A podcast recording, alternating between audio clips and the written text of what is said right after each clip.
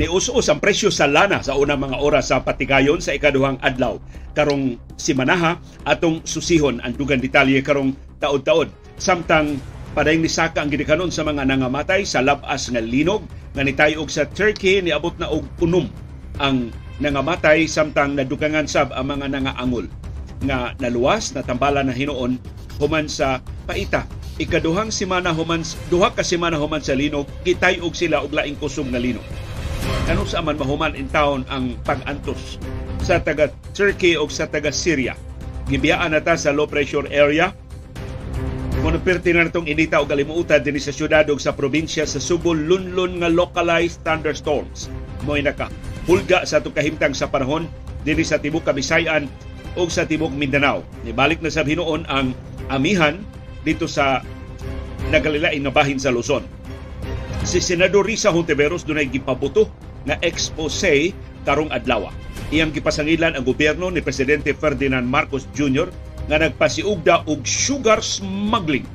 Ug di ni gikalastumoy siyang buhok nga gi unlot ni Hontiveros kini mao pasangil do na siya mga dokumento, do na siya mga ebidensya, do na siya gisgutan nga mga sirkumstansya nga makapaduda tinuod unsa maning malakanyang Lehitimo ba ni ang importasyon sa asukar o pagtabo ni sa giismagol ng daan ng mga asukar din sa ato sa Pilipinas? Ipaninglad sa Senado ang Department of Health sa missing nga mga bakuna batok sa COVID-19. 20 million doses sa mga bakuna sa COVID-19 ang wa ikita sa inventaryo sa Department of Health. Nangita ang mga senador, hain manik ang missing nga mga bakuna. Samtang dunay update ang Department of Information and Communications Technology DICT sa gidaghanon sa mga SIM cards nga narehistro na pero napanitan sa DICT ni hinay na ang rehistrasyon sa mga SIM cards. 20% pa lang ang narehistro as of this week. Sa ito pa, one-fifth pa lang sa mga SIM cards ang narehistro. Ug mao na gi-apura sa DICT ang mga telcos sa pag hingusog paghimong mas agresibo sa ilang information campaign aron makahibaw ang katawhan nga kinahanglan ding iparehistro ang ilang mga SIM cards otherwise ma-deactivate ang ilang mga telepono. Karong hapon na sabdo na tayo update sa Philippine Basketball Association PBA. Sulti ayaw hilom, pakabana ayaw pagluom, imbitado ka kada hapon. Sa binayluay nga gawas nun. Sa panahom sa kilom-kilom.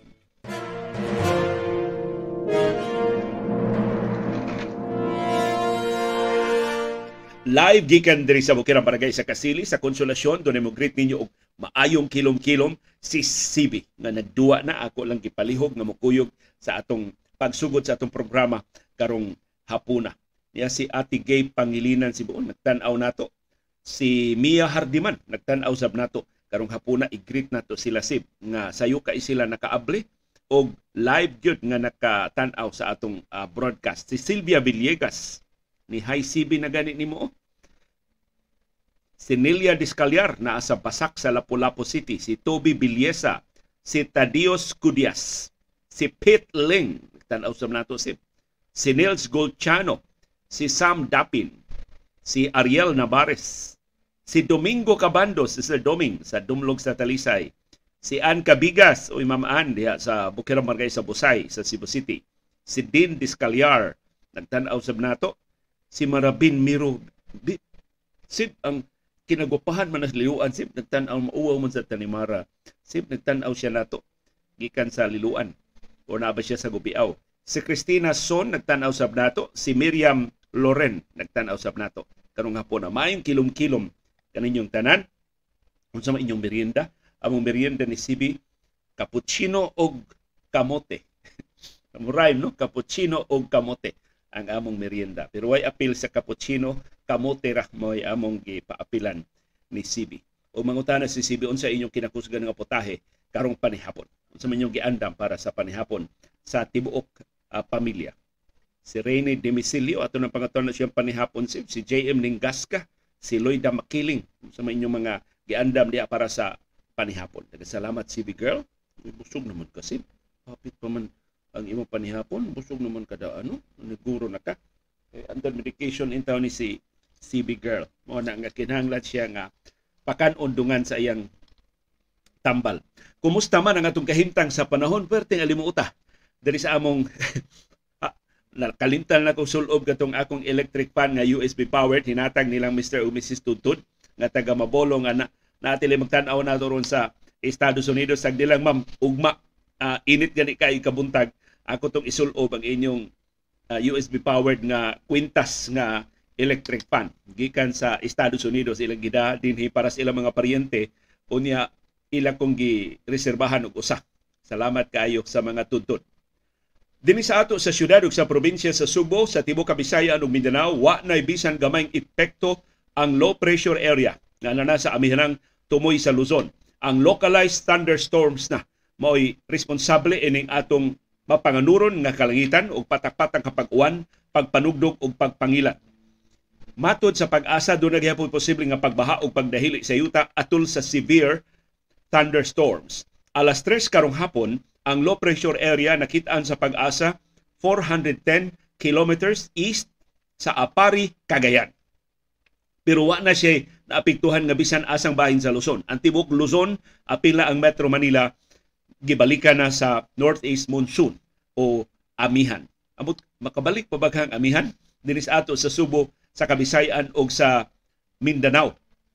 Samtang dito sa Turkey, nadugangan ang gidaghanon sa mga nangabatay tungod sa makalilisa nga linog nga nitay og duha ka semana human adtong original nga duha ka linog nga nakagusbat sa habagatang Turkey og sa amihanan kasadpan nga bahin sa Syria. Unom na ka mga tawo ang nangamatay sa linog nga niigo sa utlanan sa Turkey og sa Syria kagahapong adlaw. Duha ka semana human sa mas lapad nga linog nga nipatay na og kapin 47,000 ka mga tawo. Ang linog kagahapon kagabi na hitabo alas 8 pasado kagabi doon ay magnitude 6.4 na sentro sa habagatang syudad sa Antakya sa Turkey na batyagan sa Syria, sa Egypt ug sa Lebanon. Gawa sa unom nga nangamatay doon ay 294 ka mga tawo ang naangol. Tungod sa pagkahugno na sab, nagkawil-kawil na to ang mga buildings na tiwasan gyud tungod sa linog na sab kagabi. Doon ay 18 sa mga nasamdan ang seryoso ang kahimtang gikabalak-an nga peligro ang ilang sitwasyon gidali sila pag-atiman karon sa mga ospital dito sa Adana o sa Ortiol sa Turkey.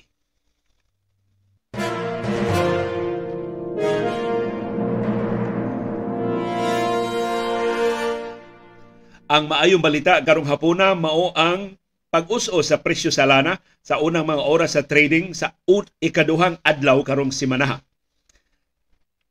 Ang pag-us-o sa presyo sa lana sa world market tungod sa kabalaka nga maluya ang kalibutanong ekonomiya.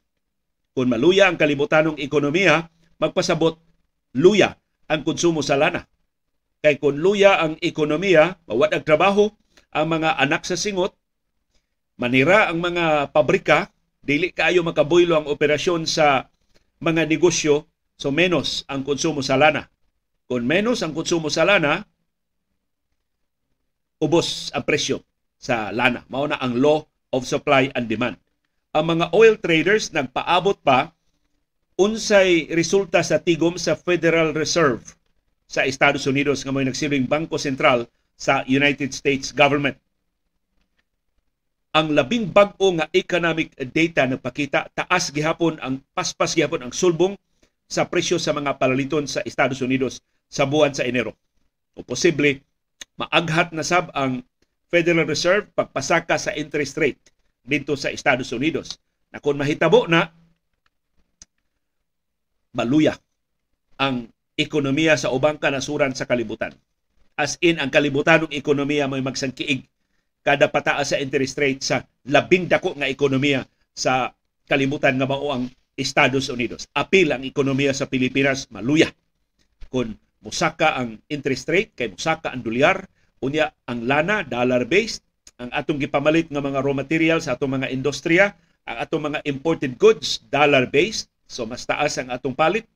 Ang atong utang, pati dako ang gibilin ni kanhi presidente Rodrigo Duterte dollar based So mas daghang piso ang gikinahanglan natong ibayad sa samang gidak-on sa principal o sa interes sa atong mga utang. Ug mao na gipaabot kung simbako mopasaka na sab sa interest rate ang Federal Reserve sa Estados Unidos, mahal na sab ang kung mo barato hinon ang lana pero magsagkiig maluya ang kalibutanong ekonomiya.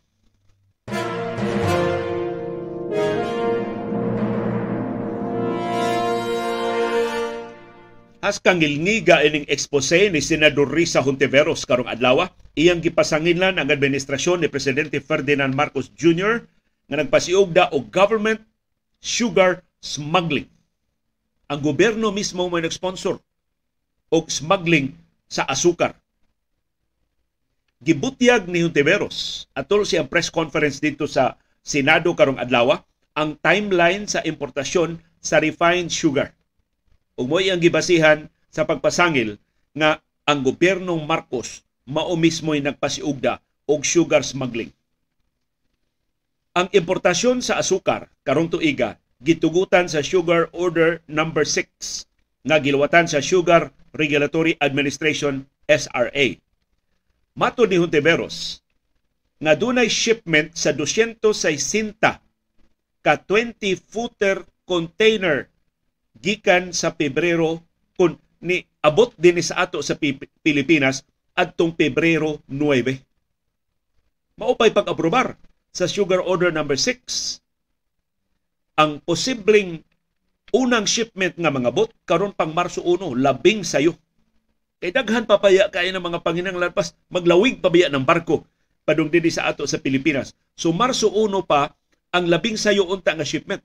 Nganong duna na may nangabot nga 260 ka 20 footer nga containers nga puno sa asukar adtong Pebrero 9. Mo ni pangutana ni Senador Hontiveros.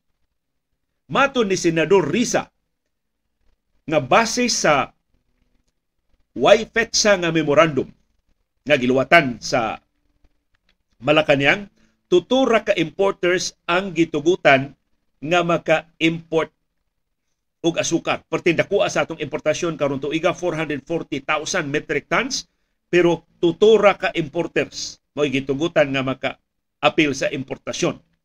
Ginganlan ni Hontiveros kining tuto na siya kopya sa memorandum sa Malacañang. Una, ang All Asian Counter Trade ikaduha ang Sukden Philippines Incorporated ug ikatuto ang Edison Lee Marketing Corporation. Si Agriculture Undersecretary ug Sugar Board Chairperson Domingo Panganiban mao'y niluwat ining memorandum order ngadto sa SRA Administrator nga si David John Alba. ug sa laing duha ka mga board members sa SRA nga silang Pablo Ascuna ug Mitzi Mangwag. Sa tubag gisugo na daan ang SRA, sige luwatag sugar order number 6 pero kining tulo ra maka-import. Unya sa wa pa luwat sugar order ni abot na ang asukar ni dunggo na sa atong mga pantalan. Gipakita ni Hontiveros atol sa press conference karong adlaw ang suwat.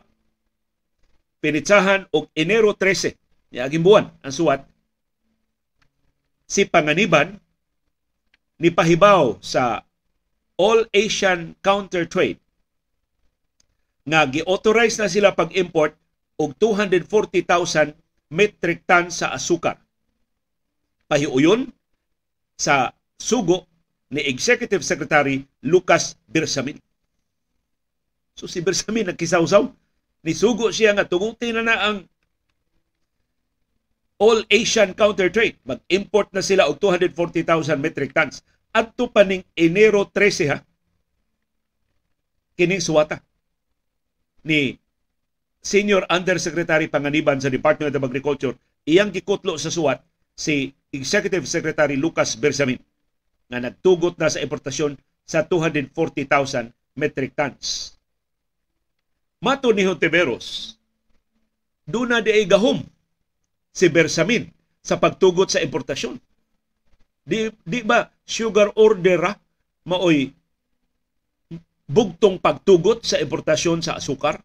ug ang makaluwat sa sugar order maura ang Sugar Regulatory Administration nga gipanguluhan mismo ni presidente Ferdinand Marcos Jr. Pebrero naman ni nahimo ang Sugar Order number 6 nganong as early as January 13 niingon naman si Executive Secretary Lucas Bersamin ni Agriculture and Senior Undersecretary Domingo Panganiban. Paimportan ng All Asian Counter Trade. Ug nangabot dayon ang importasyon pagka Pebrero 9 as kangilngiga ining binuanga.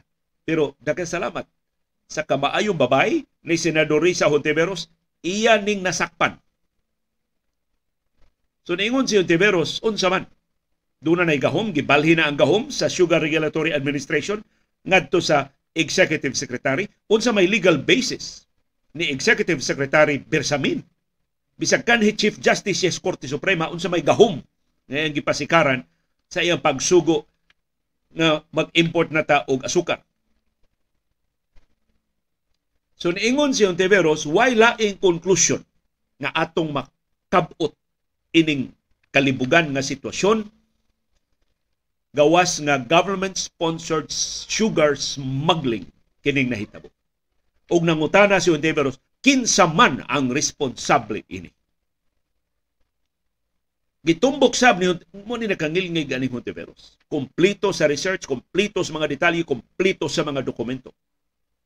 Mato ni Hontiveros nga ang shipment wa ma-covered sa previous sugar orders. So tiyali palutson ba nga kining shipment nga niabot ng Pebrero 9 covered ni atong sugar order last year nga gipirmahan ni Presidente Ferdinand Marcos Jr. Mato ni Hontiveros dili ni covered sa previous sugar order. Kay ang previous sugar order ni specify nga ang shipment sa, sa imported nga asukal kinahanglan abot sa Pilipinas on or before November 15 last year. So February 9 naman niabot, wala ni apil. I-specify man sa sugar order. Number 5 ni Presidente Ferdinand Marcos Jr. na hangtod lang Nobyembre 15 sa niaging tuig ang pag-abot sa importasyon sa asukar sa niaging tuig. Gawas pa, niingon si Ontiveros, ang 260 ka mga 20-footer container sa asukar gipalusot sa Bureau of Customs sa Super Green Lane system. Pasabot anang super green lane system, VIP treatment sa kargamento. Mato ni Tuberos, ubos sa mga lagda sa Bureau of Customs, basta agricultural product gani, dili gid na og green lane. Nganong gi hatagan mag VIP treatment kining kadurahan nga shipment sa asukar. So mato ni Tuberos, klaro kaayo nga kontrabando ni o gipalusot pinagi sa pagpaagi sa green lane aron dili kayo kutik-kutihon sa Bureau of Customs.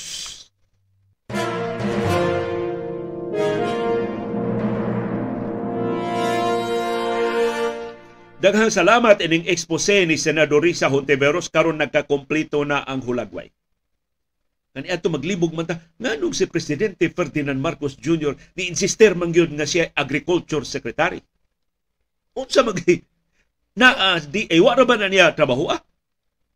Tanawa ra ang, ang niperma sa sugar order number 6. Si Panganiban, si Alba, ug ubang mga opisyal sa Sugar Regulatory Administration na ang ni Marcos pero way perma.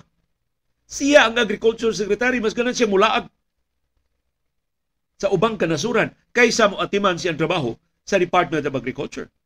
Nganong gipili man gyud niya og pito ka buwan human siyang administrasyon nga pulos bulilyaso ang sektor sa agrikultura ni insister siya nagpaugat siya pagpabilin sa DA. Una na natong pangutana. Ikaduha, katong pagtumaw sa kasayuran gikan sa kolumnista nga si Ramon Tulfo, higala ni First Lady Lisa Araneta Marcos, higala ni kanhi Presidente Rodrigo Duterte, ni pasangil sa manghod sa First Lady si Martin Araneta nga nahilabigit sa smuggling sa sibuyas ug ubang agricultural products. Why ik hangtod karon? Pila na to kasimana ang expose ni Tulfo. Hangtod karon why ik ang Malacanang. Why tingog ang First Lady, labaw ng why tingog ang Presidente. Gitangtang hinos Tulfo gikan sa iyang pagkakolumnista sa Philippine Star. Ikatulo, kini makapangilog sa kaunuran. Usa ka loyalista ni Duterte. Nagkaroon mura og nabahi na ni ang mga trolls, mga loyalistang Duterte o mga loyalista ni Marcos. Karon nagsige na sila atake ni Marcos sa mga loyalista ni Duterte. Usa nila niingon nga kini kuno si Lisa Araneta dako si First Lady Lisa Araneta Marcos for short LAM. Aron di, di ta mapulan og litok. Mao kuno ni initial ani niya mo tawag niya LAM. Kini si LAM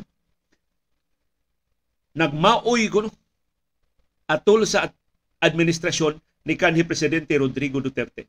Disumbong ko ni ining usa nila sa mga trolls nga niingon nga nahiubos ka imi ni PRRD, mao ilang angga ni presidente Duterte kay wa niya tumani ang hangyo ni BBM. Kay atul di kuno sa administrasyong Duterte bisag pending ang protesta ni Marcos Batok ni kanhi Vice Presidente Leni Robredo ni hangyo siya ni kanhi Presidente Rodrigo Duterte nga itudlo siya isip sakop sa gabinete. Ug hibaw mo unsa nga departamento ang iyang gipili na iyang lingkuran, nakatagaan ka, Department of Agriculture.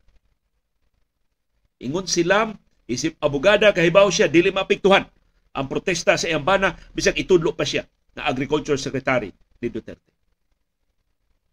Number three. Number four, expose ni Hontiveros. Tahit-tahian ang upat mao ba ni hinungdan nagpaugat Jus Marcos pagpabilin sa Department of Agriculture kay kaniadto ra din planuhan nila nga kontrolahon nila ang sektor sa agrikultura. Kanang pagkontrolar nga di makaayo sa mga mag-uuma. Kanang pagkontrolar nga di makaayo sa mga konsumidor. Kinsa may niburot, kinsa may nakapahimus, kinsa may nabuhong sa kapina pito kabuan nga pagpabilin ni Marcos diya sa Department of Agriculture. Mao ba ning planuha? Na-postpone lang. Kung gitudlo pa siya sa panahon ni Duterte, nahimo na unta ning smuggling sa sibuyas, smuggling sa asukar, smuggling sa uban nagkalata ng mga produkto sa agrikultura. Mao ba gyud ni ang unta di ay ang ilang tuyo? Tinuod ba nga nahilabigit yun sa smuggling ang manghod ni Lam, ni First Lady Lisa Araneta Marcos.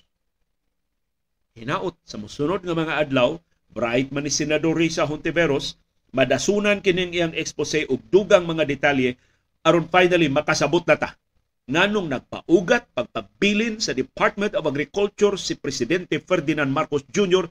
bisag wa siya nahimo pagsulbad sa problema. Dako ang posibilidad siya mo'y pabilo ininta na problema.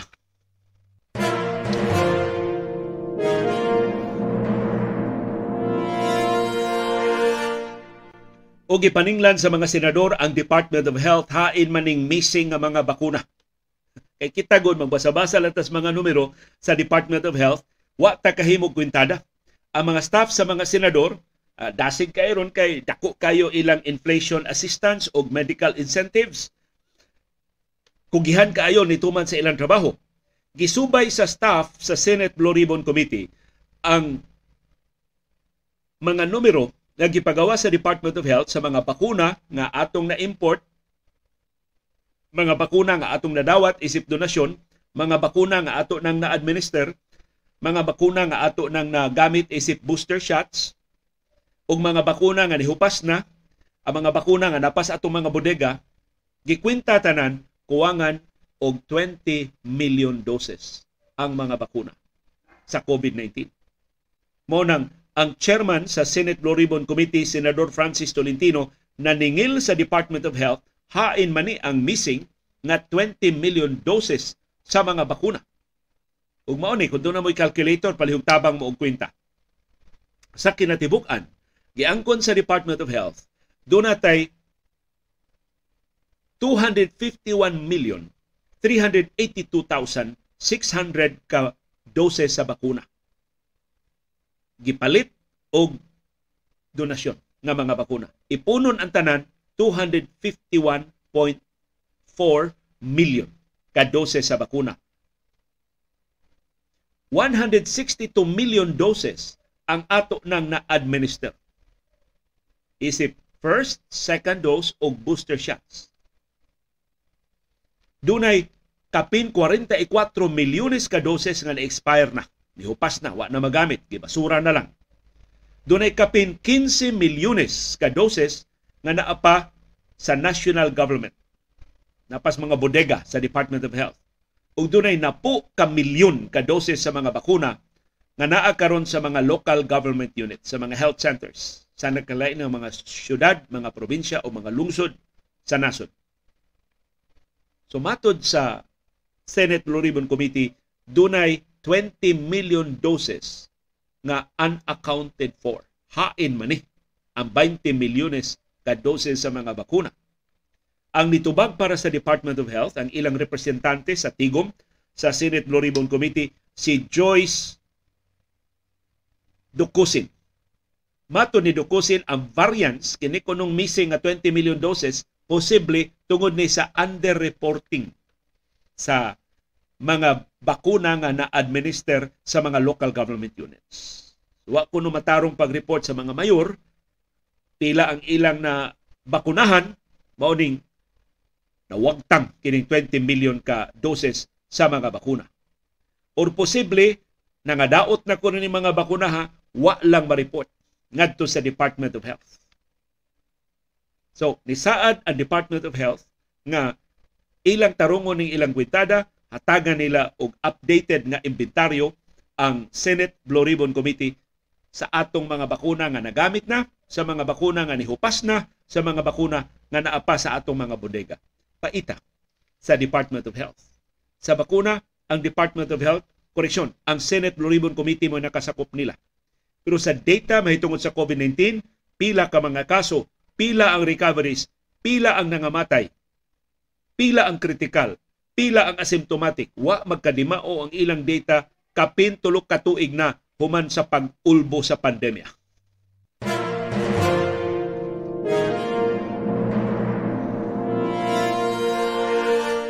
Na-update ang Department of Information and Communications Technology DICT sa rehistrasyon sa atong mga SIM cards. Kapina 34 million ka mga SIM cards ang narehistro sa tibuok Pilipinas sa nakalilain nga mga kompanya sa telepono.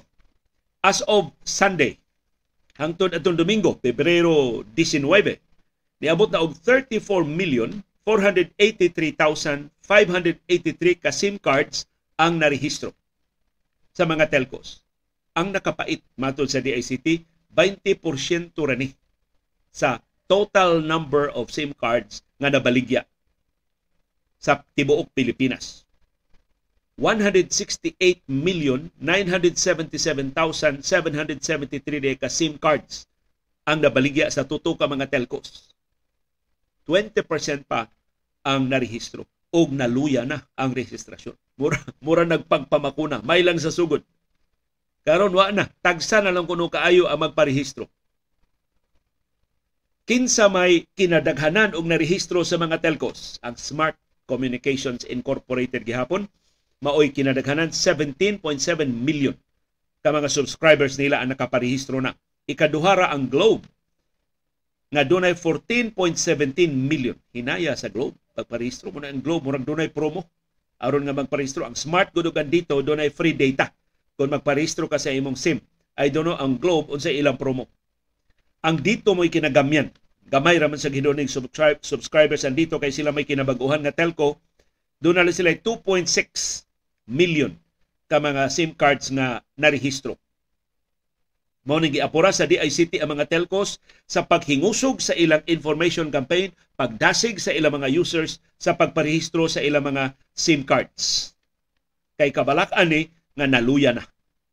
Doon ako'y amiga, dila na tunganlan, nanawa gabi ni Iris ug niingon kinahanglan kita Iris magparehistro sa atong SIM card ingon sa Iris oh kay naaman kuno nas balaod ingon sila nga di ko parehistro tan-aw na to ila ba yung i-deactivate akong telepono so na mga tao ingon na nag-attitude di sila magparehistro sila SIM cards kay nagduda sila nga pangispiyahan ko ng gobyerno ang ilang paggamit sa ilang mga telepono.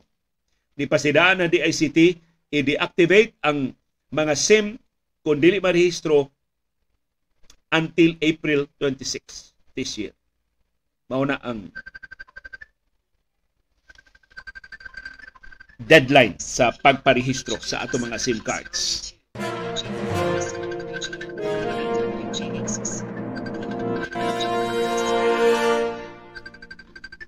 Og ning higayona ato ng ikauban Geek Live gikan sa Cebu City ania si DJ Rick. DJ Rick, kumusta man ang Cebu City karong hapuna? Maayong hapon Leo Lastimosa, maayong hapon kaninyong tanan. Ang Cebu City lay mainitod gihapon na nadili kayo so far, dili kayo huot ang dagan sa trapiko. Kagrina ning uwan no diri sa dakbayan sa Sugbo. Kadali ni uwan kadali. Pero karon uh, nawa na o niya murag wa na trace nga muuwan pali. Perting initag alimuota diri sa atos konselasyon DJ Rek. Arang-arang ba iyong temperatura sa Cebu City? Naho nga arang-arang le kay tungod sad sa uwan kaganina mga mm. one hour ago or one uh, and a half hours ago ning uwan diri sa Dakbayan sa Sugbo. Kumusta ang trafiko gikan upadong Cebu City o Cebu North? Kaya ta murag naputol si uh, DJ Rick sa dili, dili si DJ Rick mo naputol ang akong ano man ang akong app ang akong app ni ni down sa akong Facebook Messenger. Unya karon ni ni start na sad siya. Sumura siya og ni ni hunong. Mo ni nahitabo sa panahon ni asa dihang na interview nato si kanhi pag-asa Business Director Oscar Tabada. Akong suyad tawag pagbalik si uh, DJ Rick. Ako lay manawag ni mo DJ Rick. Hinaot nga atong makontak og balik si uh, DJ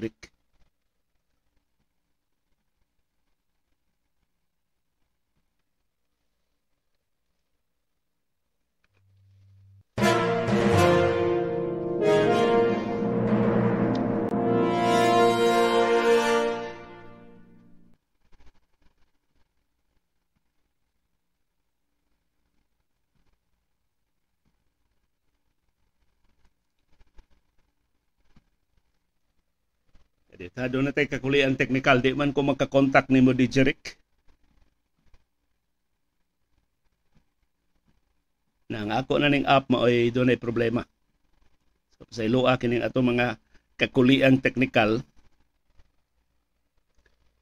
uh, balik lang palihog di Jeric uh, karon taud og tawag kung mas stable na ni ang atong uh, signal kaysa pagkakaron dili ko maka uh, contact ni uh, di Jeric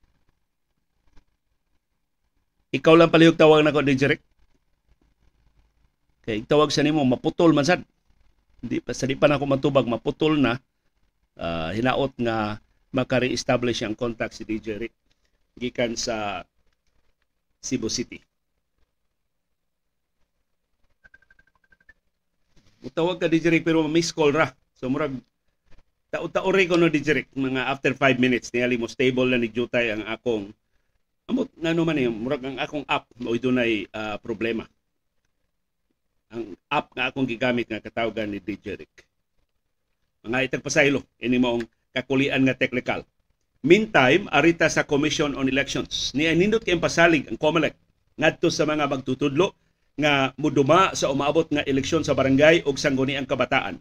Matod sa COMELEC, ilang umintuhan ang honorarium sa mga magtutudlo ngadto na sa 10,000 pesos. As kaninduta kon matinuod kining pasalig sa Commission on Elections. Magsugod ang aumento sa honorarium sa eleksyon sa barangay ug sangguniang kabataan karong Oktubre 30 karong tuiga. Matod sa COMELEC, mangita sila paagi na imbis 6,000 pesos para sa chairman, 5,000 pesos para sa members o 4,000 pesos para sa mga election assistants, himuon nilang 10,000 pesos ang honorarium para sa chairman, 9,000 pesos ang honorarium para sa members, o 8,000 pesos ang honorarium sa mga election assistants on election day. Kay matod sa Comelec ang ilang justification nganong mas dako ang honorarium kay manumano sa to pa mas kapoy para sa mga magtutudlo. Usa sa mga rason nga laing rason gitumbok sa COMELEC paumintuhan nila ang honorarium sa mga magtutudlo kay gamay na lang kuno kay o mahibilin human kuhaan sa income tax sa Bureau of Internal Revenue.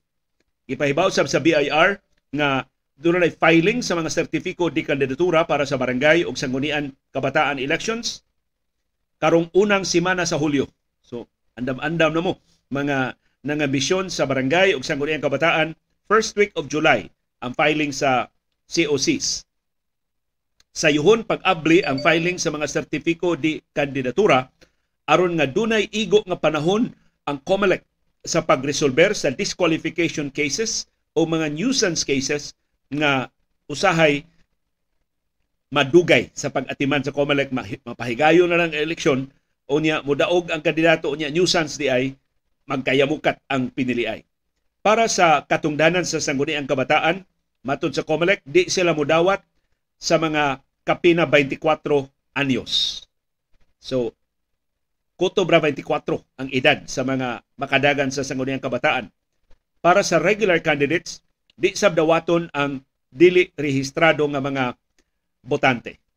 So andam-andam mga botante pagpaghimbis sa labing maayo nato nga palingkuron pagka barangay kapitan, pagka barangay konsehal o pagka opisyal sa sangguniang kabataan aron matarong ang pagpanimon, pagduma o pagpalambo sa atong mga barangay.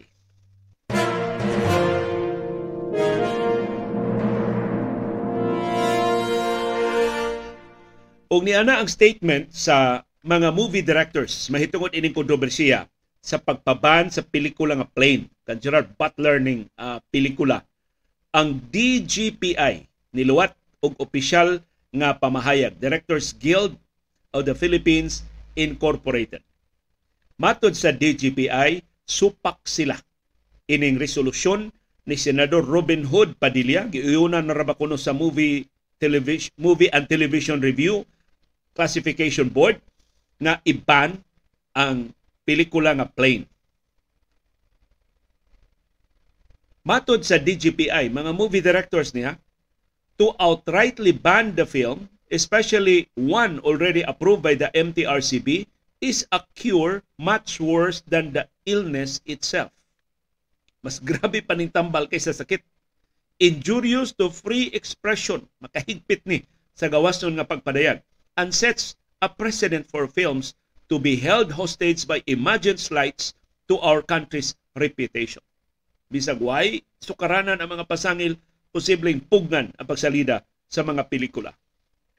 O kini bahina sa pamahayag sa DGPI mo'y para nako labing igo. Ug nalansang pa na ni ang maong ilang sulti. If the state can tolerate free expression for trolls, fake news, and historical revisionism without worrying about their effect on the country's prestige, then the state can do the same for a work that members of the foreign press have regarded as mindless B-movie entertainment rather than a reliable commentary on our country's affairs. so kung wa higpiti, gidasig hinuo sa atong gobyerno ang mga trolls, kaya naman sila ilang mga troll farms. Gigamit gani ang kwarta sa gobyerno, ang buhis sa katawhan pagsweldo sa mga trolls. Nagpakatap og fake news sa mga government agencies ng pakatap og fake news. Gipromote ang historical revisionism, gilubag ang atong kasaysayan mao gani nakapadaog nila sa niaging eleksyon nganong initan man nila natong pelikula nga B-movie. Pasabot ang B-movie kana mga pelikula bang baratuhon, mga pelikula nga taphaw. Ang original definition na ng B-movie mao ni sila mga pelikula nga pakapin. Kato bitong kahinumdum mo sa kinsay mga hamtong-hamtong na pagidaron sa atong mga viewers. Kato bitaw mga sinihan sa una nga double feature nga duhay salida. Usa ra nimo ka ticket, tan-aw ka, duha imo salida nga makitaan. Ang ikaduhang salida kasagaran mao to ang B-movie. So doon na yung main film, katugong sikat yun nga pelikula, unya aron mahawiran ka, doon ay pakapin. Unya mao toy kasagaran B-movie, wa wa na toy lami nga pelikula kadto dili kay sikat. Gamay ra kay gasto nga pelikula. Mao na ang karakteristik ani pelikula ni Gerard Butler. Kay nilaos naman si Butler human siya ni sikat pagsugod niya. Mga B-movies na lang in ang istorya aning plane mura og nahagsa ang eroplano diha sa hulo diya gipang hostage sa mga terorista gipa ransom ang mga pasahero. Nasuko pag-ayo si Ruben Padilla murag dili tinuod nga nahitabo diha sa hulo.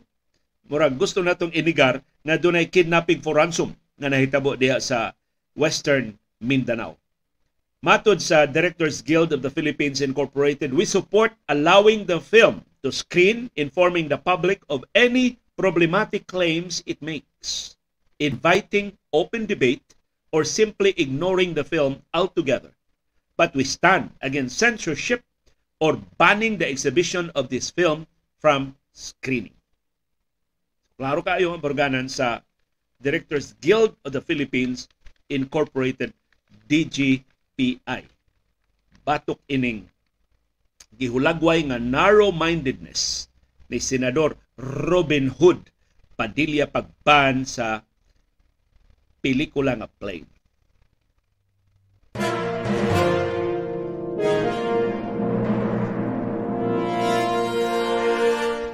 Ug doon na tayo update sa Philippine Basketball Association, ang TNT forward nga si Calvin Oftana mao gipasidungan nga PBA Player of the Week. Ang tropang Giga nakadaog og unom kasunod-sunod nga duwa usa sa mga responsable mao si Oftana. Ang TNT mao na karoy labing maayo og record sa PBA Governors Cup, wow kadaog batok usa ra ka pildi. Si Oftana ni average og 14.7 points kada duwa. Si Oftana ni Labaw nilang CJ Perez sa San Miguel Beer, Gio Halalon sa Magnolia o Christian Stan Hardinger sa Hinebra San Miguel. Ang nibutar sa Player of the Week mao ang grupo sa mga print o online media nga nag-cover sa PBA Beat.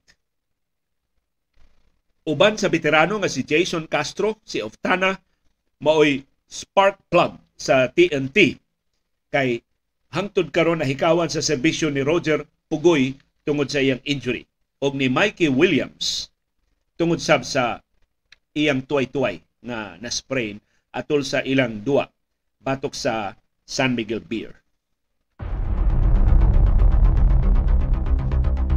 Ning higayon na suwayan ako og contact si uh, DJ Rick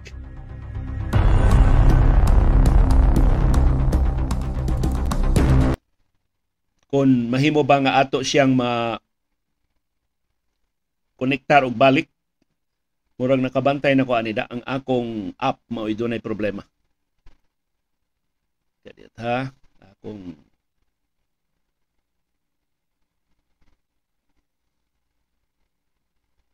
kung ako sa mo initiate og tawag ano na murag ma makontak na nato si DJ Rick hinaot nga tarong na ning iyang koneksyon.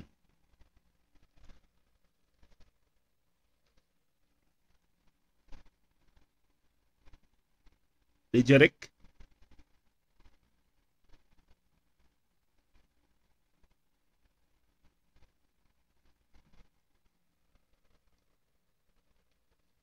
Kayo mukat man itong screen. Rick, may hapon.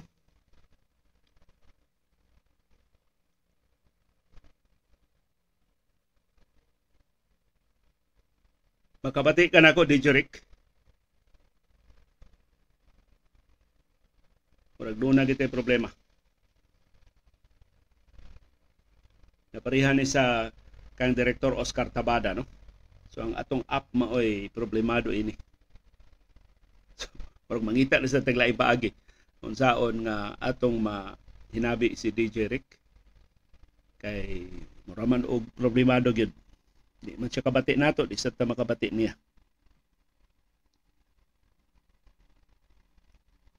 Sa iluan na lang palihog uh, DJ Rick nga wa sa taron. Poor connection. So ang ako diri sa akong bahin diri ang, ang problema. Uh, DJ Rick na naka?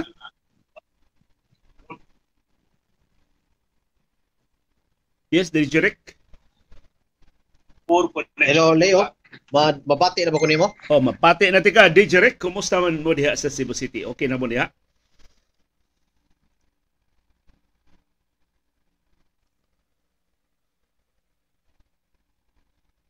Na nikaging ang akong screen. So, uh, PLDT palihog uh, naunsa naman ang akong connection. Palabanta sa PLDT ani. Kay mura og kuan siya no mo mukamang kon mo sumpay na ta sa atong Facebook Messenger. So murag di na tele makada ang akong akong laptop kon mag Facebook Messenger tabugat ba kay ning Facebook Messenger uh, Digirek sa iluak na sige Digirek di lang una ta karon mag mag-link up kay do naging problema sa signal. Ang ako signal diri murag dili maka-accommodate sa sa Facebook Messenger. Na ilang tagpasaylo sa atong mga viewers